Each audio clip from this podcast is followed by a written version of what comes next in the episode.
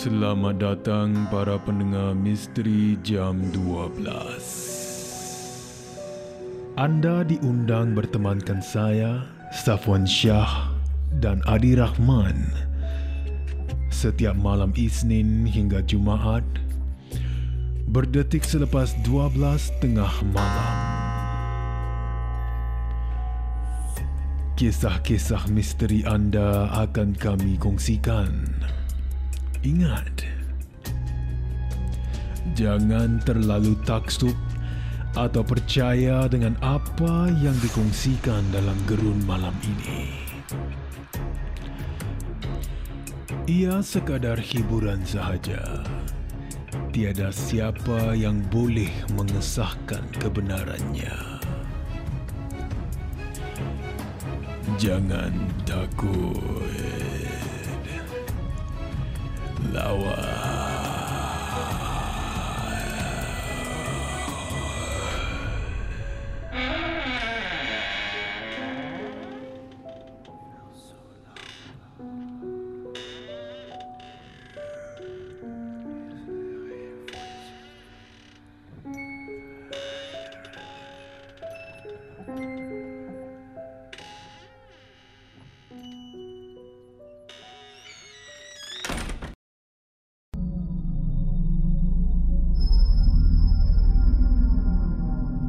Khabar Zafwan Syah dan para pendengar misteri jam 12? Zafwan boleh gunakan nama samaran saya sahaja, Seha. Dan kisah saya ini berlaku kepada anak pertama saya. Ini bukan semasa hamil tapi selepas beberapa bulan lah telah saya melahirkan anak pertama saya ini hampir masuk usia 3 tahun lebih. Barulah terjadinya pengalaman yang pelik. Kita sebagai seorang ibu bapa dengan anak pertama ni saya pasti ramai ibu bapa memang sayang. Ya teramat sayang sebab ini kali pertama kita diberi tanggungjawab yang luar biasa sebagai seorang ayah dan ibu. Semua yang kita harapkan kita nak beri yang terbaik lah. Ya, berikan yang terbaik kepada anak kita supaya mereka ni selesa, sihat dan katanya ada memori yang indah. Masa tu saya masih ingat lagi. Untuk pengetahuan semua, anak pertama saya ni anak perempuan. Ha, jadi pada hari jadi yang ketiga tu, ya, mana dia usia tiga tahun lah, ya, hari jadi yang ketiga tahun tu. Saya adalah hadiahkan dia sebuah patung ni yang uh, saya beli di sebuah kedai mainan. Memang dia minat dengan patung-patung Zafwan. Dalam bilik anak perempuan saya ini ada banyak di sekeliling katilnya sehingga kan terlalu banyak dalam kotak pun kita ada patung-patung anak saya.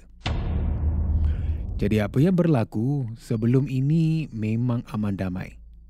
Ya, kediaman kita ni memang aman damai. Tak ada gangguan-gangguan yang pelik. Tapi semenjak saya dapatkan patung ni, Ya, semenjak saya dapatkan patung ni, barulah mulanya. Anak saya ni katanya malam tu dia susah sangat nak tidur. Ya, malam-malam katanya ada perempuan ni berdiri di dalam bilik dan pernah sekali tu anak perempuan saya ini sampai berteriak ketakutan Zafwan. Takut sangat kata dia. Katanya perempuan dalam bilik yang dia nampak ni cuba nak menerkam. Dan sejujurnya saya memang tak nampak apa-apa lah. Ya, bila saya pergi masuk ke dalam bilik anak, tak nampak apa-apa yang pelik. Suami saya pun saya tanya tak kena apa-apa yang pelik.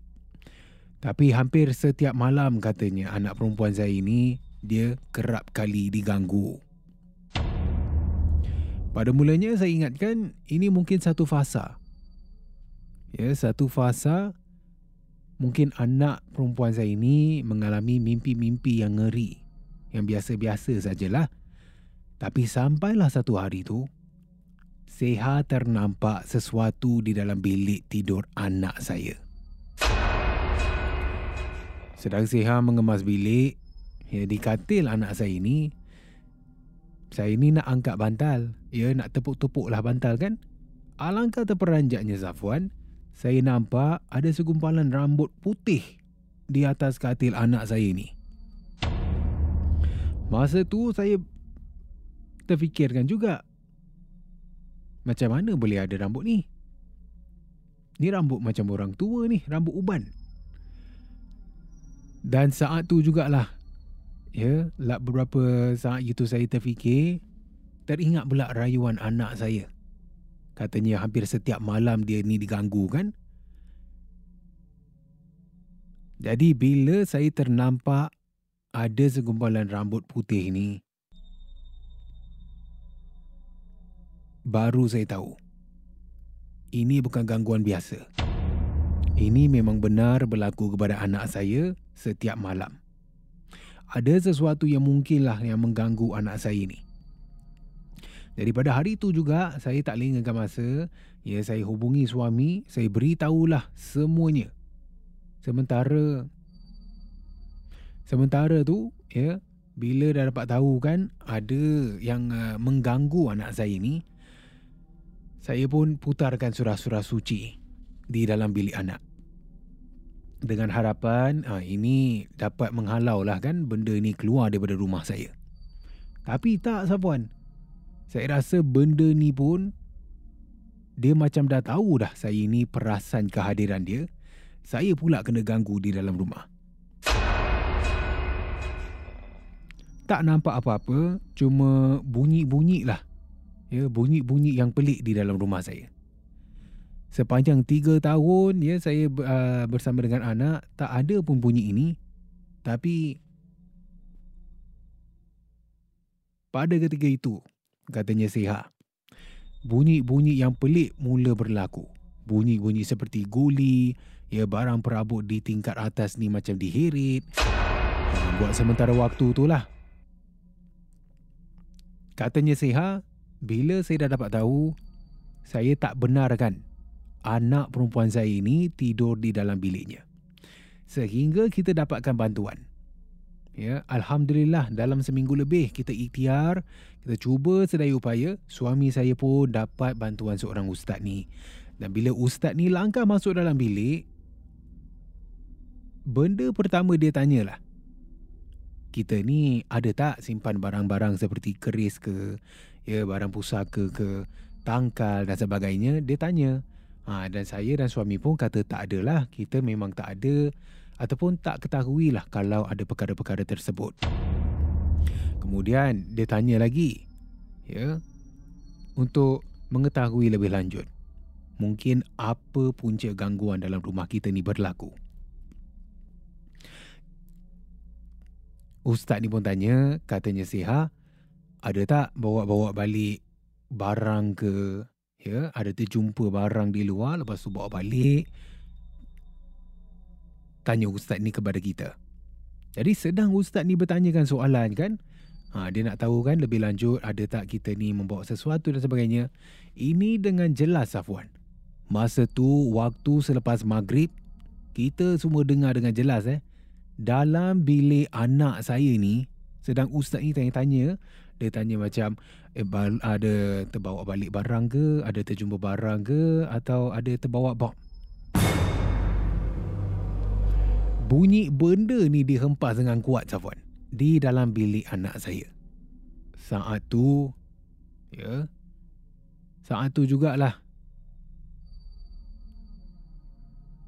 saya cerita uh, ceritakan semua kepada ustaz. Saya ini ada terjumpa gumpalan rambut putih dan sebagainya. Ha, saya ada belikan patung. Semuanya saya buka cerita kepada ustaz ni. Jadi pendekkan cerita katanya Siha, nasib baiklah ya dapat bantuan untuk leraikan masalah rumah tangga kita ni. Ustaz pun dia masuk ke dalam bilik anak saya kan dengan keizinan, dia melakukan proses pemulihan dah. Dan lat beberapa minit ni, Ustaz ni pun keluar. Dia keluar daripada bilik dan di tangan dia ni kan, dia keluar dengan memegang patung yang saya belikan sebagai hadiah untuk anak saya.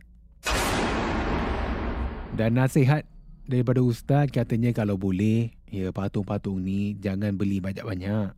Ya sebab menurut ustaz ni benda ni suka bertempat dekat sana. Suka menginap di tempat-tempat patung macam ni. Dan ada juga yang kadang-kala menggunakan patung ni untuk bersarang. Itu nasihat lah daripada ustaz tersebut. Anak perempuan saya ini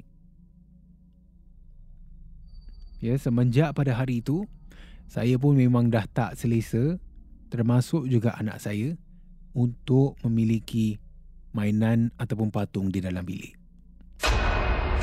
Sebab takut nanti ya benda lain akan menetap di dalam dan gangguan akan semakin teruk. Sekian, selamat malam Zafwan Syah dan terima kasih kerana berkongsi kisah Seha dalam Misteri Jam 12. Terima kasih kerana mendengar Misteri Jam 12. Terima kasih kerana rancangan satu jam ini jam 12. seperti mana yang selalu diingatkan. Jangan mudah percaya, jangan terikut-ikut dengan kisah yang diketengahkan dalam rancangan satu jam. Misteri Jam 12 Gerun Malam. Sehingga kita jumpa lagi di dalam satu lagi malam. Misteri jam 12 satu lagi malam. Kerun. Misteri jam 12 malam.